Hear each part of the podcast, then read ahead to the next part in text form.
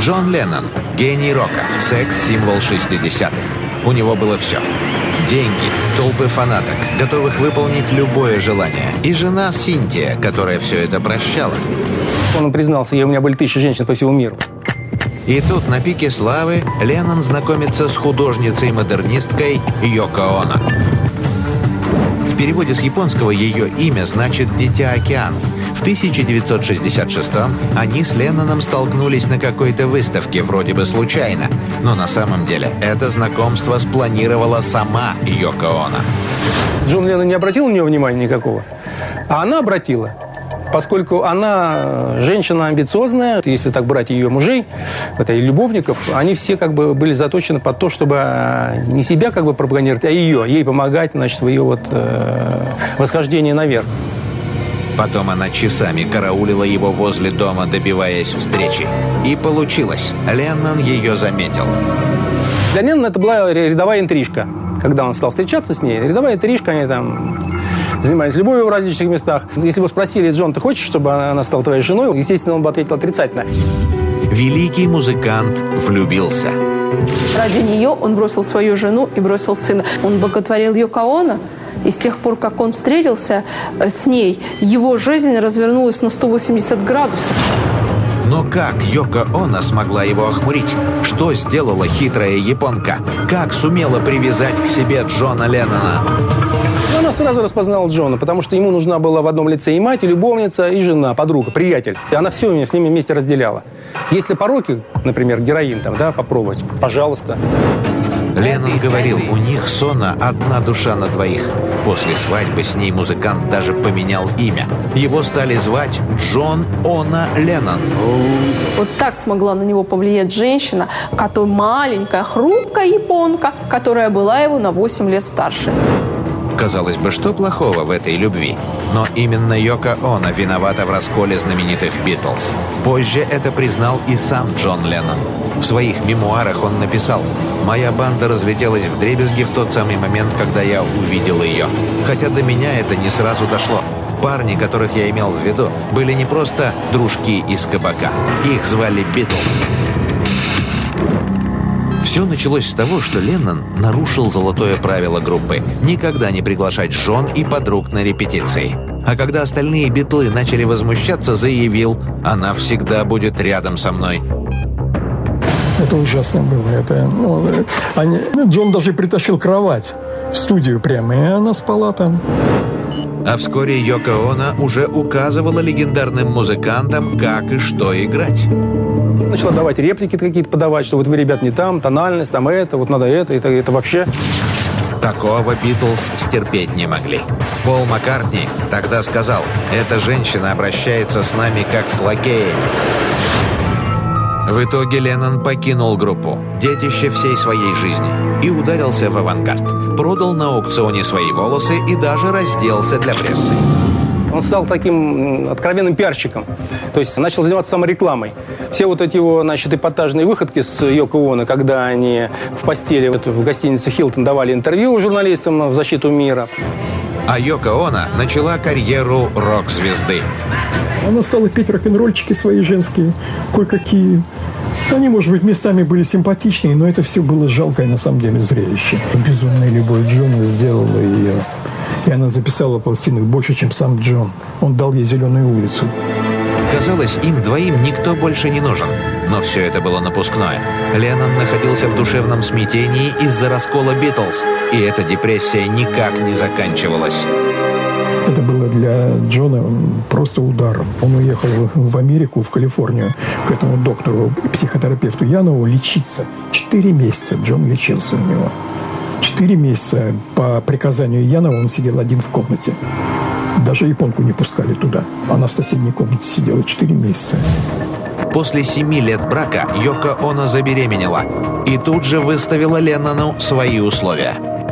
Я не рожу ребенка, если ты мне не дашь сейчас обещание, что ты его будешь воспитывать. Окей, я вынашиваю, ты воспитываешь. Он сказал, согласен. И все, он воспитывал. Он даже кошеварил. Аудиожурнал. Поклонники негодовали. Она превратила гения в домохозяйку и няньку. И, возможно, именно это погубило великого музыканта. 8 декабря 1980 года Леннон был застрелен возле собственного дома фанатом Марком Чепменом. Он выпустил в своего кумира пять пуль. Музыканта доставили в госпиталь, но в 23 часа 15 минут он скончался от большой потери крови. Такова официальная версия. Но, возможно, на самом деле Леннон не умирал. Говорят, его несколько раз видели в Европе живым и невредимым. Я совершенно уверен, что он живет сейчас на севере Италии. Джон в 80-м году уединился от мира. Он живет там, потому что он не от мира всего. Это, это его еще один безумный шаг. И более того, Леннон даже не бросал музыку, ведь это часть его жизни. Посылает Битлам э, песни в акустическом варианте, в, в пианистическом варианте. И они продолжают. И вот антология Битлз вышла на его новых песнях, которые, которые он записал в Италии уже в 80-е годы. И до сих пор продолжают выходить пиратские альбомы Джона с новыми вещами. Но для чего музыканту понадобилось инсценировать собственную смерть? Скорее всего, он просто хотел сбежать от властной Йоко Оно. Это самая загадочная история в роке и вообще в, в культуре 20 века. Э, э, любовь Джона Леннона к японке и исчезновение Джона Леннона в 80-м году. Понимаешь, это, это не поддается анализу.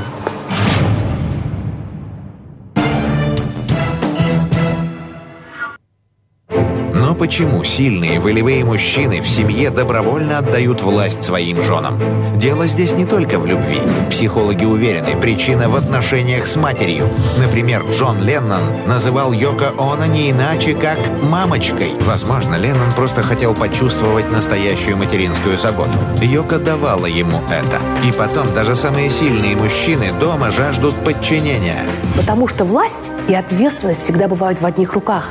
Человек передает власть жене для того, чтобы подсознательно избавиться хоть где-то от ответственности. И это такая уловка. Но многие психологи уверены, всеобщий феминизм угрожает будущему человечества. Выдержать рядом с собой сильную властную женщину могут только успешные мужчины. Иначе жди личной драмы. Но есть и обратная сторона. Нередко под маской мужчин, секс-символов и любимцев публики скрываются самые настоящие домашние тираны. Луи де Фюнес. Трудно найти второго актера, настолько любимого публикой. Один вид этого бойкого, забавного коротышки вызывает улыбку. Но это только экранный образ. Тем, кто находился рядом со знаменитым артистом, было не до смеха. Со слов его сыновей, все, что было написано э, ими после его смерти в мемуарах, они ни одним дурным словом его не вспоминают. Жить рядом со звездой. Что может быть престижнее? Но когда Луи де Фюнес переехал из Парижа в загородный замок, его прежние соседи не могли поверить своему счастью. Оказывается, актер из-за малейшего шума за стеной вызывал полицию и требовал компенсировать ему моральный ущерб. У Дефинеса действительно было много странностей. Чего стоит его привычка повсюду носить с собой тяжелую связку ключей? Были заперты шкафы, были заперты все двери, везде были какие-то тяжелые замки. И, видимо, он получал какое-то странное мрачное удовлетворение в том, что он бродил по своему дому, где все было заперто и где все мог открыть только он. Их дом несколько раз грабили. Может, так Дефюнес защищался от воров? а может и прятал имущество от близких. Семья его побаивалась. Часто вот он запирался, сам обедал, а они от него отдельно. Э, э, свидетельствуют факты, что у них в семье были какие-то старые коврики, старая мебель, потому что выключить у него на какую-то новую чашку, ну просто вот не было сил день. Еще он никогда не дарил подарков своей жене, а младшего сына яростно отчитывал за обычные покупки. Сказал, отправляйся назад в магазин, сдайте ботинки, поскольку они не стоят тех денег, за которые ты их купил. И это при том, что за один фильм он получал по 2,5 миллиона франков. Огромная сумма по тем временам. Больше, чем любой другой актер во Франции. Кстати, своих детей Дефюнес тоже хотел видеть на экране. Но один из них стал пилотом, а другой врачом. Дифюнес был в бешенстве. Больше всего хотелось основать актерскую династию. Его настолько злило вот то, что сейчас прямо на его глазах дети от него ускользают, уходят, что это становилось поводом для скандалов. Да, один из детей снялся в, э, в нескольких ролях небольших, но это было из-под палки. Это было просто уступкой отцу-тирану. Но почему знаменитый комик в обычной жизни вел себя как последний брюзга и деспот? И от чего, получая высокие гонорары, страдал комплексом бедности? Его полное имя – Карлос Луи де Фюнес де Галарца. Потомок древнего португальского рода, аристократ. Но в юности, кроме титула, у него не было ничего. Чистильщик обуви, декоратор витрин, подмастерье в ателье, помощник фотографа. Каждый день ему очень хотелось есть. А ведь несчастного подростка Луи отовсюду выгоняли со скандалом. Во время работы на швейной фабрике он возненавидел директора этой фабрики, и для того, чтобы ему отомстить, он начал поплевывать иголками в птицу директора. Ну и однажды его застали за этим занятием. В итоге его, конечно, уволили из этой мастерской. Во время войны в оккупированном Париже Луи работал топером в ресторане. В 43-м музыкант Де Фюнес решил жениться. И не на ком-нибудь, а на внучатой племяннице знаменитого писателя Гиде Мапасана. Правда, к тому времени он уже 6 лет был женат на другой. А то немножечко засмущал тот факт, что Луи Де Фюнес уже состоит в браке, и она не может разрушить чужую семью, на что э, Луи Дефинес ответил, давай поедем к моей суженой. А, те приехали, и та встретила ее как добрую кузину, объяснив, что их с Луи не связывает. У нее уже есть э, практически муж гражданский, для которого ее ребенок уже стал ее сыном, уже семилетним кино Дефинес попал, когда ему было уже 30, и еще 10 лет пробивался к славе, играя в эпизодах и на вторых ролях. Слишком долгий срок. Даже когда его признали лучшим актером Франции и предложения от режиссеров сыпались как из рога изобилия, он просто не смог отделаться от старых привычек. Это отличная демонстрация того, что с человеком может сделать тяжелая жизнь. Ведь на самом деле, каково было быть Луи де Фюнесом, мальчиком по прозвищу Фюфю? Это мальчик, которого не приняли в армию из-за того, что он был слишком маленького роста и слишком мало весел. Это мальчик, у которого были большие проблемы с девушками, опять же, из-за того же самого. Это мальчик, который очень долго не мог себе найти э, нормальную работу. И в конечном итоге от этого эха предыдущей жизни Луи де Фюнеса страдал и он сам, и его близкие. Де Фюнес умер в 69 лет. Его последние слова, сказанные семье. «Мне одиноко в моей комнате». Луи де Фюнес вообще говорил, что самой его важной ролью должны быть его похороны. Он должен умереть так, чтобы все смеялись. Зимой 2010 года в Голливуде случилось ЧП. Россиянка Оксана Григорьева обвинила своего гражданского мужа, знаменитого актера Мела Гибсона, в побоях. Девушка заявила, что получила сотрясение мозга и лишилась двух зубов. Журналисты смаковали подробности. В потасовке пострадала восьмимесячная дочь пары. Полиция отобрала у актера пистолет. Оксана Григорьева обнародовала записи, на которых актер угрожает ей расправой. «Я сожгу твой дом!» «Как ты смеешь?» «У тебя больше проблем с головой, чем у меня. Ты лживая и ненормальная!» «Почему ты кричишь на меня?» «Оставь себе своего сына, но мне оставь дочь!» Гибсон обвинил Григорьеву в шантаже. Якобы в обмен на эти пленки она требовала от него чуть ли не 200 миллионов долларов. Одни считали Григорьеву невинной жертвой, а другие – коварной и алчной. О том, что у актера проблемы с алкоголем, давно не секрет. Он много раз лечился от зависимости. А о пьяных выходках Мела Гибсона в Голливуде уже ходят легенды. Приехали врачи по вывозу гостиничного значит, персонала и увидели, что он жует э, занавеску. Белая горячка у него уже. так упился, что занавеску начал жевать. Первая жена Гибсона, Робин Мур, тоже неоднократно получала от актера по первое число. Терпела как бы, вот, не заявляла в полицию и так далее. Вот. И дети, кстати, были прекрасно знали, потому что он э, финансово от него зависел. 10 миллионов он положил им, каждому ребенку, например, на банковский счет, но снимать можно было только через него, через папу. Могла ли Оксана Григорьева не знать о репутации возлюбленного? Глядя на абсолютно такой стеклянный взгляд э, и прозрачные глаза Оксаны Григорьевой в ее клипах, вот мне кажется, что в массе своей, конечно, я не верю вот в эту большую, великую любовь. В основном, я думаю, здесь э, присутствует такой э, такой шкурный интерес, элемент расчета, а, минимальное присутствие искренности какой-то. А, но это, конечно, не история Ромео и Джульет, безусловно. В 2011-м суд обязал Гибсона выплатить бывшей гражданской жене компенсацию в 750 тысяч долларов и содержать их дочь Люсию до совершеннолетия. Казалось бы, что еще нужно? Но в этом году Оксана Григорьева неожиданно подала в суд на собственных адвокатов. Якобы они были в сговоре с Мелом Гибсоном и слишком мало ей отсудили. Так значит, все-таки на первом месте в этой истории стояли деньги – но при этом они оба получили удовольствие. Она получила известность и славу ребенка, который теперь является гарантом ее безбедной старости. А он получил несколько минут или часов или месяцев удовольствия, ну и, в общем, кучу грязи в прессе. Охотница за богатством уже почти профессия. Выйти замуж за миллионера, а еще лучше за миллиардера, и жизнь удалась. Роскошная яхта и собственный самолет, особняки по всему миру, лимузины, фотосессии в модных журналах и килограммы бриллиантов.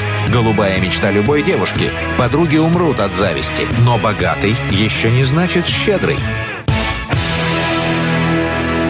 Ингвар Кампрат – владелец самой известной шведской компании, которая продает мебель и товары для дома. Этот человек просто сказочно богат. Его э, состояние варьируется там, от 45 до 6 миллиардов долларов. Еще более удивительно то, что э, Ингвард Кампорт не имеет базового высшего образования в экономике. Он закончил только коммерческую школу, однако это позволило ему построить бизнес, который изучают в Гарварде, Стэнфорде и э, других лучших экономических заведениях нашей э, планеты. Он может скупить полмира, но почему-то экономит даже на мелочах.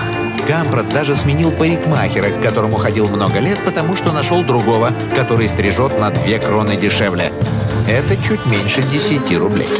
Он не хочет э, ездить на такси, поэтому выбирает общественный транспорт. Он не, не пользуется услугами носильщика и носит свой багаж сам. Кампрат может купить личный самолет, но летает эконом-классом и останавливается в дешевых отелях. Да еще завтрак съедает специально э, целиком полностью до последней крошки, чтобы дотянуть до ужина, поскольку завтрак входит в стоимость номера, поэтому он э, считает, что надо набить брюхо как можно больше, чтобы потом не тратиться. Казалось бы, что-что, а уж мебель он может себе позволить самую лучшую, но нет. Например, у него существует кресло, в котором он сидит уже 32 года. Жена ворчит и говорит, что пора бы сменить обивку, но он говорит, что ну пока еще не пришло время, и он может в нем еще немного посидеть. Аудиожурнал. Кстати, единственный сын миллиардера работает у отца и едва сводит концы с концами. Когда его э, сын пришел к нему и сказал, папа, устрой меня на работу, папа сказал, окей. И взял его на работу на самую низшую должность, на самую маленькую зарплату. Иногда ему даже приходилось занимать деньги, чтобы дотянуть до следующей зарплаты. Когда Кампраду ставили на родине памятник, он отказался перерезать красную ленточку. Вместо этого он сунул ее в карман и заявил «еще пригодится». Но чем объяснить такую патологическую скупость?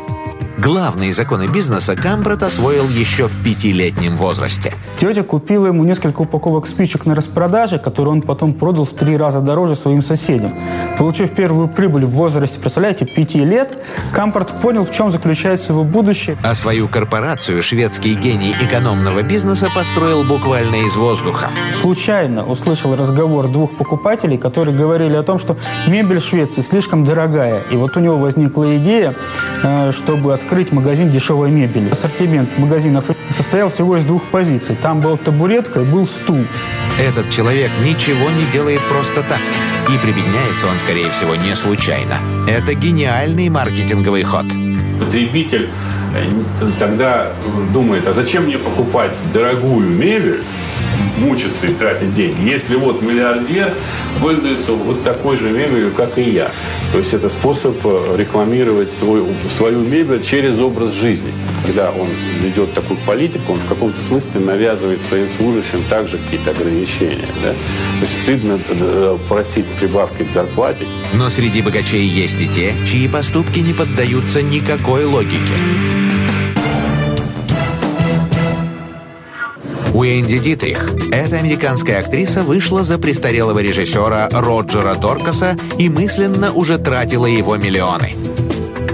Но когда через год муж умер, оказалось, что по завещанию она получает один цент, а 64 миллиона долларов достаются его собаке. Деньги, что называется, псу под хвост. Но она выкрутилась из этого положения, она э, составила тогда так, таким образом контракт, что вступила в брак с псом.